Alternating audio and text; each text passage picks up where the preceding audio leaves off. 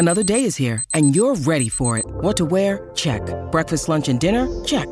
Planning for what's next and how to save for it? That's where Bank of America can help. For your financial to-dos, Bank of America has experts ready to help get you closer to your goals. Get started at one of our local financial centers or 24-7 in our mobile banking app. Find a location near you at bankofamerica.com slash talk to us. What would you like the power to do? Mobile banking requires downloading the app and is only available for select devices. Message and data rates may apply. Bank of America and a member FDIC.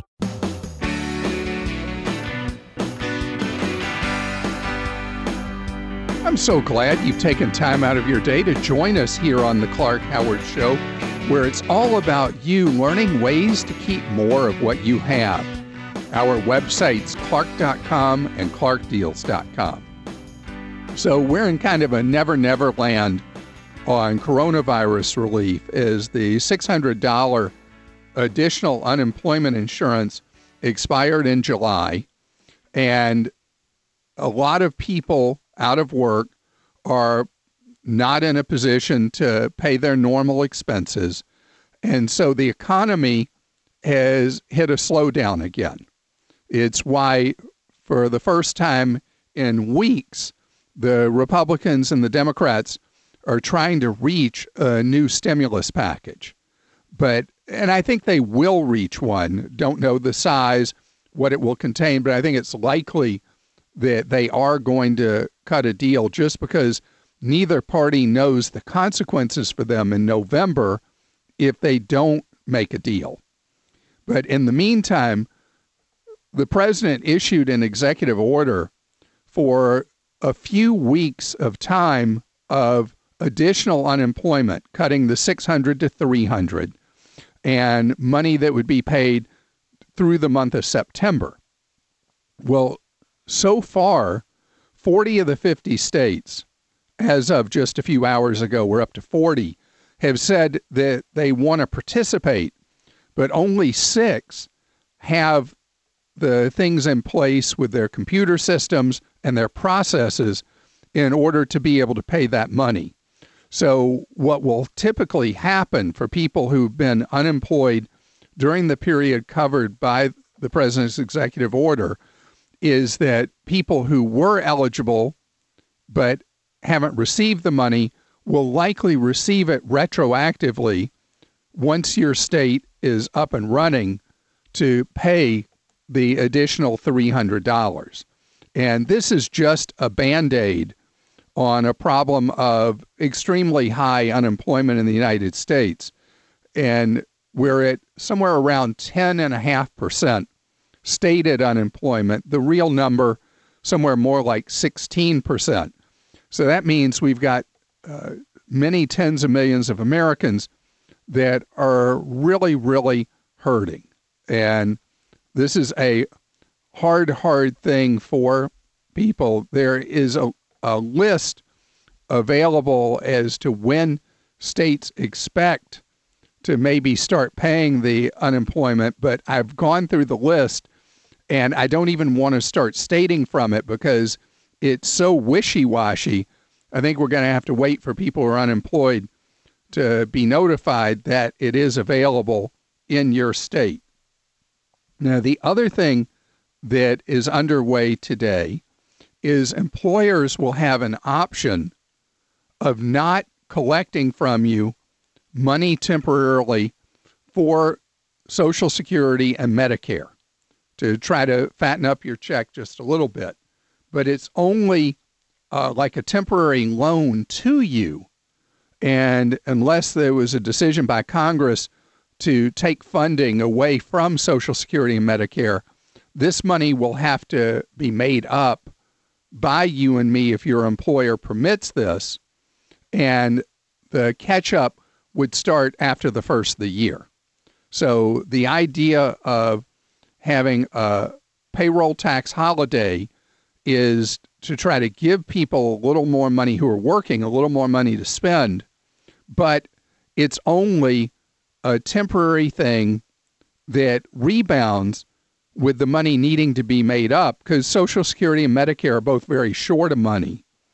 And if Congress did decide in its wisdom to not have this money have to be paid back September to December, that's their that's a decision they can make.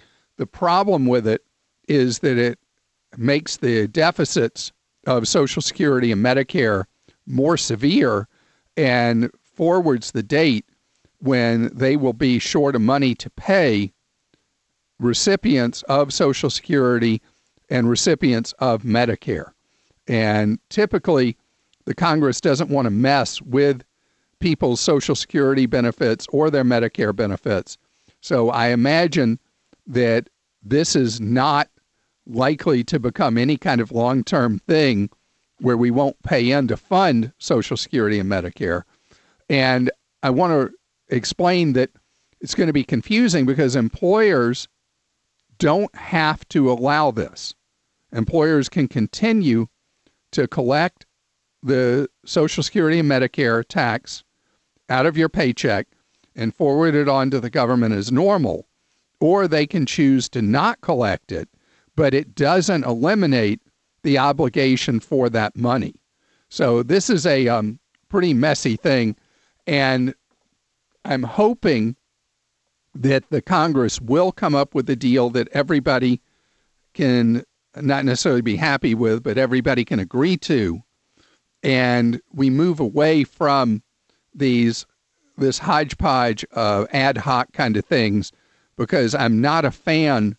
You can probably tell by what I've said. I'm not a fan of the payroll tax relief on, and it's not really relief, it's just a delay on Social Security and Medicare because I don't want anybody who is a recipient of Social Security or Medicare to worry that they're not going to get their money.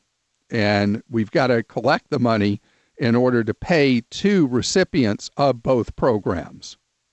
It's time for your questions for me, and you can post a question for me at clark.com slash ask. Producers Kim and Joel alternate. And Kim, who do you start with today with a question?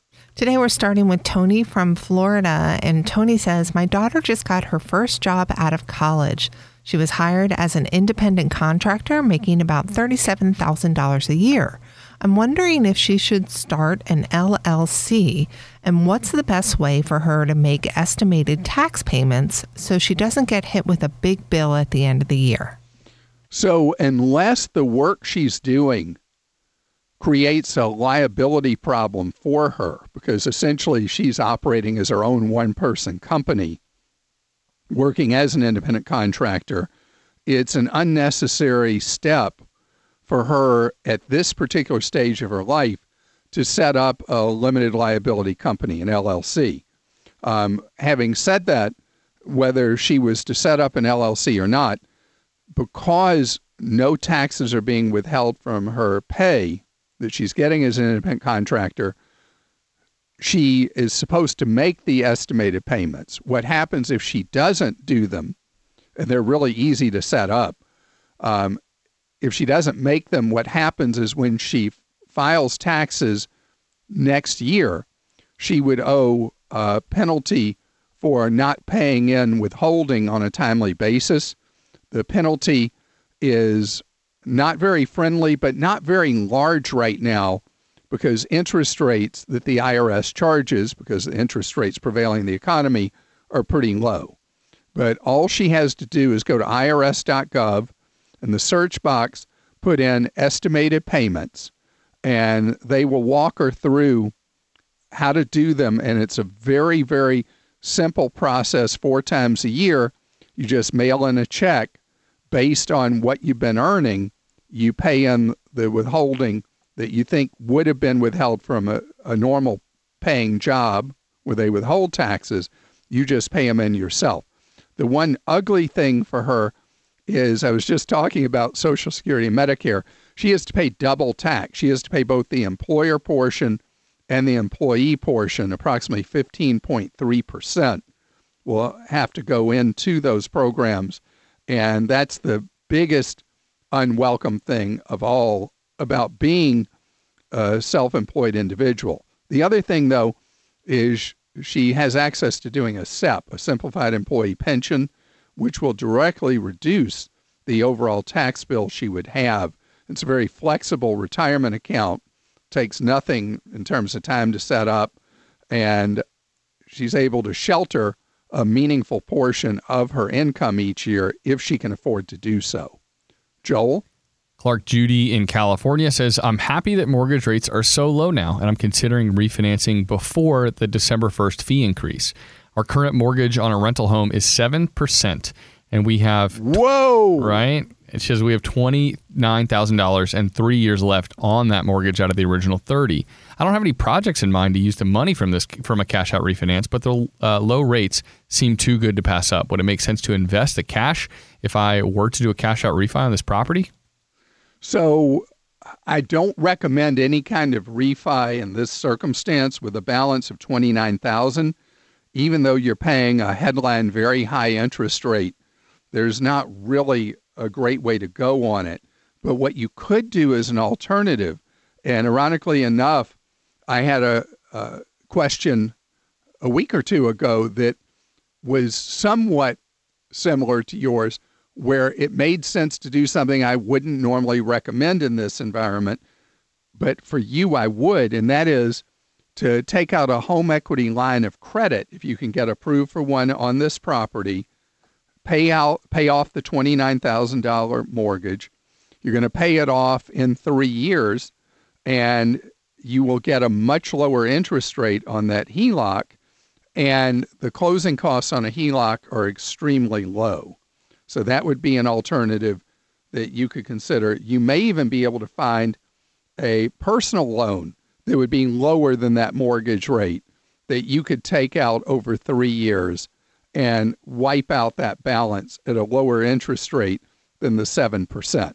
But uh, the worst that would happen is you just pay out the loan for three more years at that rate, which would be more cost effective and efficient than you doing any kind of cash out refi. Joe joins us on the Clark Howard Show. Hello, Joe. How you doing? I'm good. Thank you for taking my call, Clark. I appreciate it. Absolutely. So you are uh, approaching retirement age, and at the same time, you're buying a house. Tell me about all that. Yes, like next year I'll be uh, I'm 60, going to be 61 in a few months, and by 62 I like to uh, like retire and I'm looking to buy a house, and the house is around two hundred thousand, but I have three in my four hundred oh one k, so I'm not sure like what percentage I should use for the house, knowing that I got to pay taxes on it because it's a four hundred oh one, you know, four hundred oh one plan. Yeah, you're subject to no penalty for using that money, but at the same time, you're creating a penalty of lack of flexibility. If you take a lot of that 401k money and put it towards the purchase of a home, because you can't eat your home.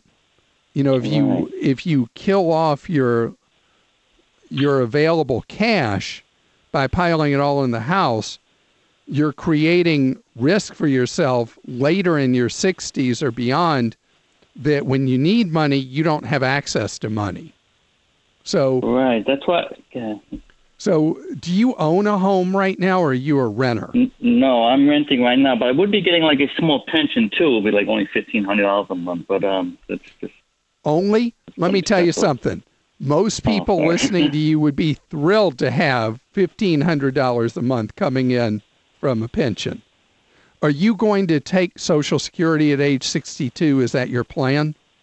Well, my plan is to tell you the truth. I'm gonna um, try and go month to month and see if I could do it without it, and then if I do need it, I will take it like that. I was just gonna try it first. In other words. But okay. If, if I have to take it, I will. And do you have savings to make a down payment on the two hundred thousand dollar house? Yeah, I have like a ten in savings. I also have another twenty in a Roth. Okay, I want you to leave the Roth money alone the okay. the key would be to come up with forty thousand dollars for okay. a down payment so that you avoid private mortgage insurance on the mortgage. Okay. So if you have three hundred thousand in your 401k, I would take forty of it out so you okay. can drop the amount of the mortgage to one sixty and do you know what the monthly mortgage payment would be approximately? I'm looking at eleven hundred dollars, thousand dollars, twelve hundred dollars. It's like a two hundred thousand dollar house, two hundred and ten thousand dollar house. Okay, so if you're paying, uh, so you're paying basically what people pay for rent, you'd be paying in a mortgage. That's great. And will you have a big Yeah. association fee or anything like that? No, they're actually like only thirty four dollars a month. The HO, uh, HOAs, and they've been like that for like 10, 20 years. So Excellent. nothing's going to shoot up. Yeah. So I hate for you to have a mortgage going into retirement, but in That's your I mean, case, yeah. the, the economics make sense. The Okay. fifteen hundred dollar pension will go a long way for you in covering a lot of your living costs. And will you do any part time work in your sixties? I might, yes. I think just to keep busy, I will uh, maybe you know, I would say for just to do more than something. keeping busy, I think it would be to your big financial advantage if you work some and had enough money with the pension and what you earn from working some to maybe even delay that social security because every year you delay your social security checks bigger and stays bigger throughout your retirement years but um, I I think that the one last thing I want to ask you that I've been just waiting to ask you is how certain are you where this $200,000 property is is where you want to live out your days? Well, see, I want to be within two hours of my kids, and they're going to be in like a, an hour away. So I would say I- I'm going to probably end up there, really, because you know if I do something vacation place in Florida, but I think this would probably be the place. Perfect. All right. So you're doing the right thing. And I'd take the 40K as we talked about. That's all I'd use from the 401K money. Okay. and then carry that mortgage. It's not a terrible mortgage payment, and you should be good. And I hope you really, really love your life in retirement. But remember, I want you to be in semi retirement, not full retirement, at least for a while in your 60s.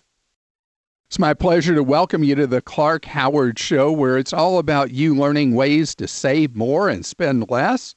And don't let anyone ever rip you off. Our websites, clark.com and clarkdeals.com. So much automation is coming in our future. It's just amazing to think about the changes that are coming and the way we do things. And a lot of things are going to happen quicker than most of us expect because, you know, we're busy with our own lives and the way things are. But something that's gotten virtually no coverage at all is Amazon has received approval from the FAA to operate a fleet of prime air, what they call prime air delivery drones. These are non uh, line of sight drones. If you don't know what that means, historically the FAA has required that the use of drones be only within line of sight, meaning that the person operating that drone can see the full flight of that drone. What's so significant about what Amazon, UPS, and an operation called Wing, which is funded by the parent of Google, they have all received approval from the FAA for drone deliveries without line of sight. So, someone in a control center or a package delivery center could load a package into the drone and it would fly off to its destination, deliver the package to you, and then fly back. And this is not some kind of sci fi thing that's going to happen when our great grandkids are running around. This is something that you're going to see happen gradually at first and then rapidly. The idea is to be able to deliver things much, much, much faster than even what we have now with an elimination of much of the labor cost. So, do you know how long Amazon's been testing delivery drones? It's taken them seven years to get it right. Seven years. But now they think it, it really is together. And the idea of the drones is they will not take a big, heavy package.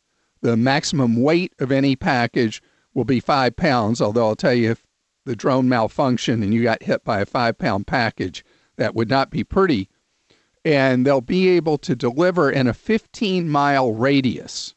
So this is really a for real thing. And Amazon expects to be delivering packages this way in what they say is just a few months. So they're not saying in 2020, but it's very, very likely that you're going to see this in 21. And there's all kinds of flying automation that's going to happen. I don't know if you saw, because it was in a foreign country, if you saw any of the media coverage of the Japanese flying car that is an electric flying car, and it's really kind of Jetsons like, and it's not ready for prime time. Sorry for the Amazon reference. The Japanese flying car for people is not ready to transport people autonomously around Tokyo or whatever, but they're getting much closer. Now, if you go to more conventional air travel, just want to quickly update you.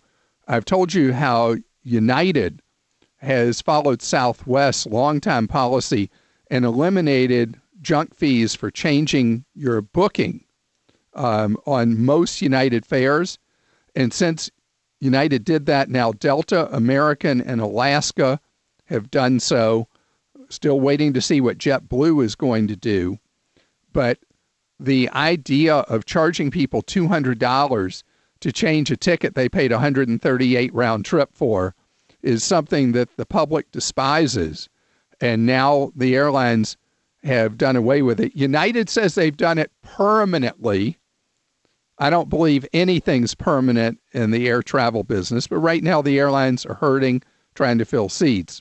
And so they're all jumping on United's bandwagon with eliminating change fees. The one exception is if you buy an ultra cheap economy basic ticket, that still remains non changeable, non refundable. It's time for your questions you posted for me at clark.com slash ask. And Joel, I think it's your turn. You would be wrong. It's oh, my no! turn. how many how many times in a row have I been right? You have had up? a streak going, buddy. Oh, a I'm streak. sorry, Kim. Sorry you broke I didn't it. mean to diss you. All good. This is from Mark in Massachusetts. And Mark says, I have a deposit account with a large local savings bank. It has been announced that they are going public, which means that I have the opportunity to purchase stocks pre IPO at about $10 a share. Over the years, I've heard some of my wealthier friends refer to an opportunity like this as a great windfall. They even open accounts at a wide variety of small mutual banks in hopes that something like this would happen. They call it Banco Bunko.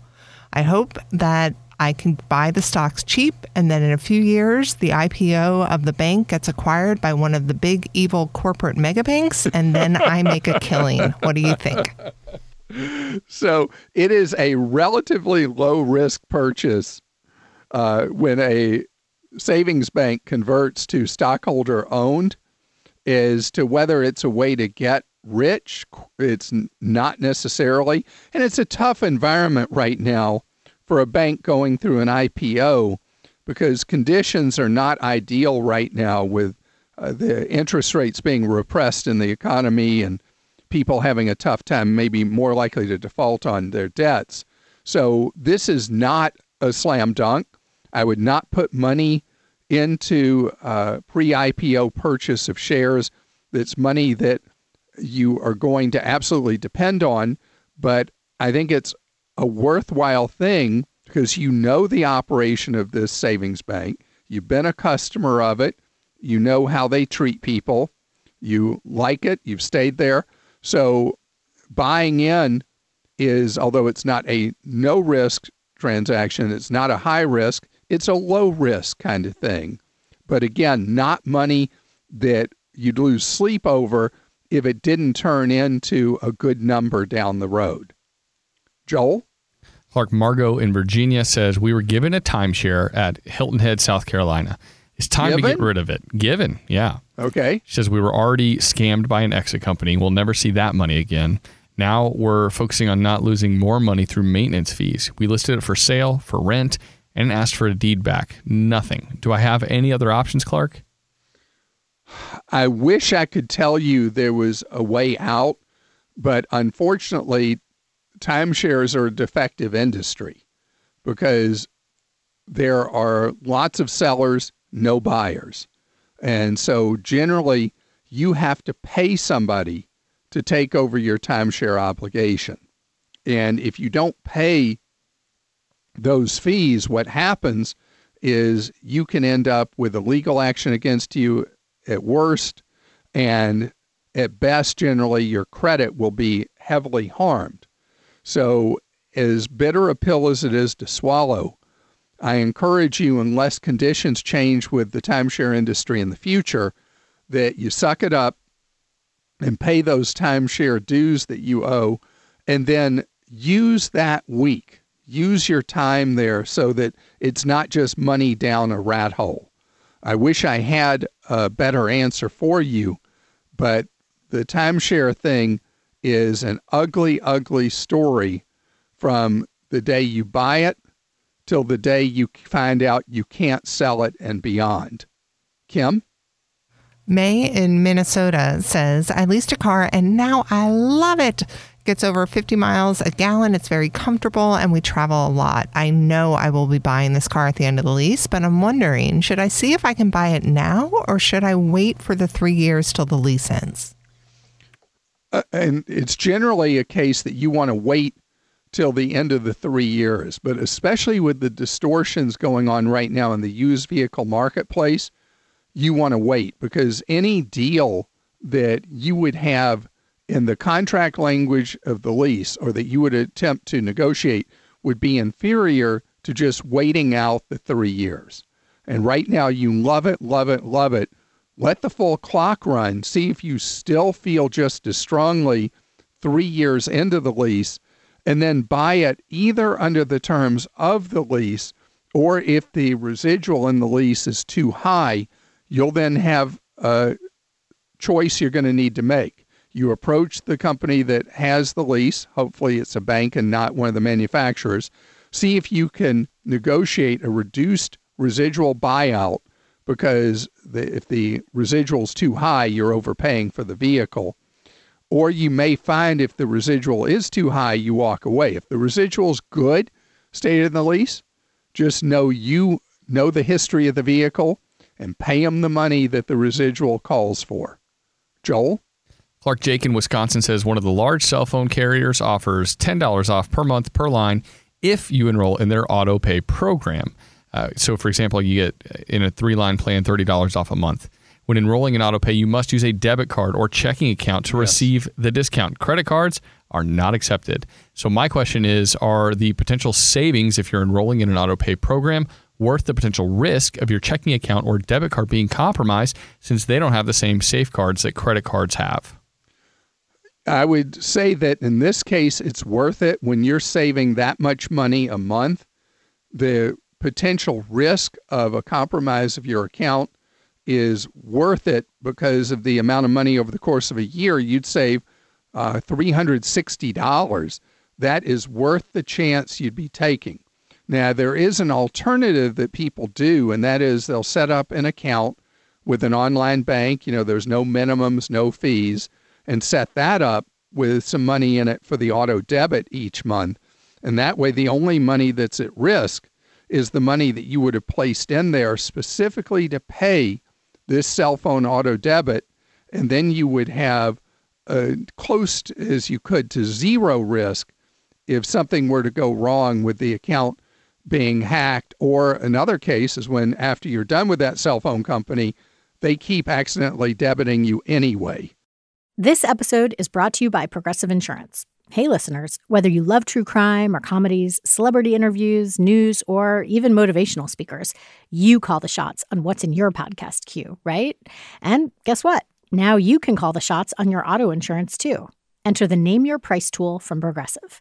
The Name Your Price tool puts you in charge of your auto insurance by working just the way it sounds You tell Progressive how much you want to pay for car insurance. Then they'll show you a variety of coverages that fit within your budget, giving you options.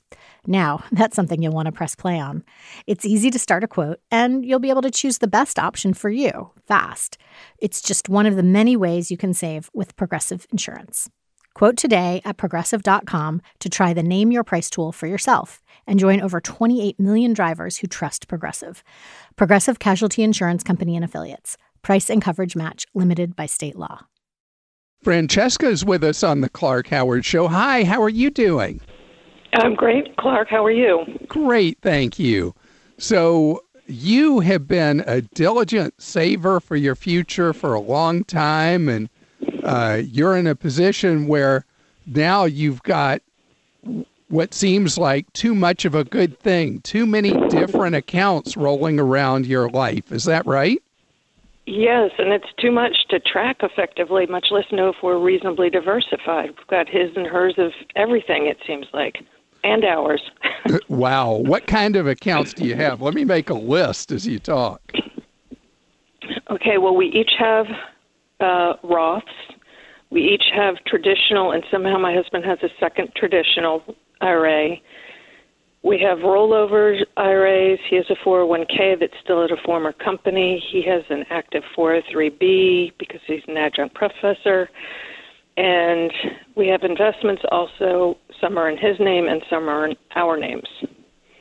Okay, so as far as duplication, what we've got here is we've got one 401k that he's got, but you don't have any 401ks. Is that right?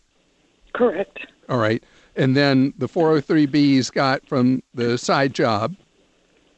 And then the rollover IRA, let's talk about that. That came from uh, former jobs 401k? Correct. Okay. So there's a couple of options with that. Let's talk about downsizing numbers of accounts right here. So the rollover IRA could potentially uh, go into the 401k that he has. Is that from a current job or former job? Former. Former. Okay, so that's not going to work. What about taking the 401k money, the rollover IRA money, and hopefully one of the traditionals that he has, because you say he had two traditional IRAs? Yes. That one of those is with a low cost company, please tell me? Uh, I'm 90% certain it's with Fidelity. Okay. So if he was able, if he took the old 401k, the rollover IRA, and that other traditional IRA and merged all those into the one traditional at Fidelity, that would reduce the clutter you have in your life a lot. Okay. The only flexibility he'd give up is that rollover IRA could at some point in the future go into a future employer's 401k plan. But really, this is just, you're right. There's too many statements, too many accounts, and give up that one bit of flexibility by getting all those together into that uh, one traditional IRA. And you eliminate one, two, three accounts just right there. Okay. All right. Now, let's talk about the um, your okay. So you have a traditional. He has two. Go down to one. So one each. That's okay. You each have your own Roth IRA. That's okay. Um, so we eliminate that. That. That. All right. So the last thing, the investment accounts. So you've got one that he's got just with investments he owns, and then there's one that you own together, but you don't have your own investment account. Is that right? No, I don't think so. Okay. Uh, and we have two that have both of our names on them. So you have two at two different firms? Yes. All right. So that would be a case that whichever firm is the lower cost firm, that you eliminate one of those, move the holdings in it over to the other firm. Okay. There, uh, if you can just move holdings over, there's no tax consequences. You'd eliminate another account. Okay. And I know this is all a bit overwhelming, but better that you be overwhelmed by having all these accounts, which means you've been saving all this money and investing all this money, than have none or just a few. Yes, we understand. We've been blessed that way. But definitely cleaning this up would be a big help to you for planning going forward. And within the retirement accounts, there's no tax implication at all of moving the money like I've described. And the if it is Fidelity, you can go into Fidelity with all the statements you've got from all these stray accounts, and Fidelity will do the paperwork for you that you just have to sign and will handle moving the money from all those into the one Fidelity traditional IRA that your husband would keep. And you'd clean up a lot of the hassle you've got right now. You're listening to The Clark Howard Show. Thanks for joining us today. The Clark Howard Show is produced by Kim Drobes, Joel Larsgaard, Deborah Reese, and Jim Ayers. And remember, 24 hours a day, we're there to serve you at clark.com and clarkdeals.com.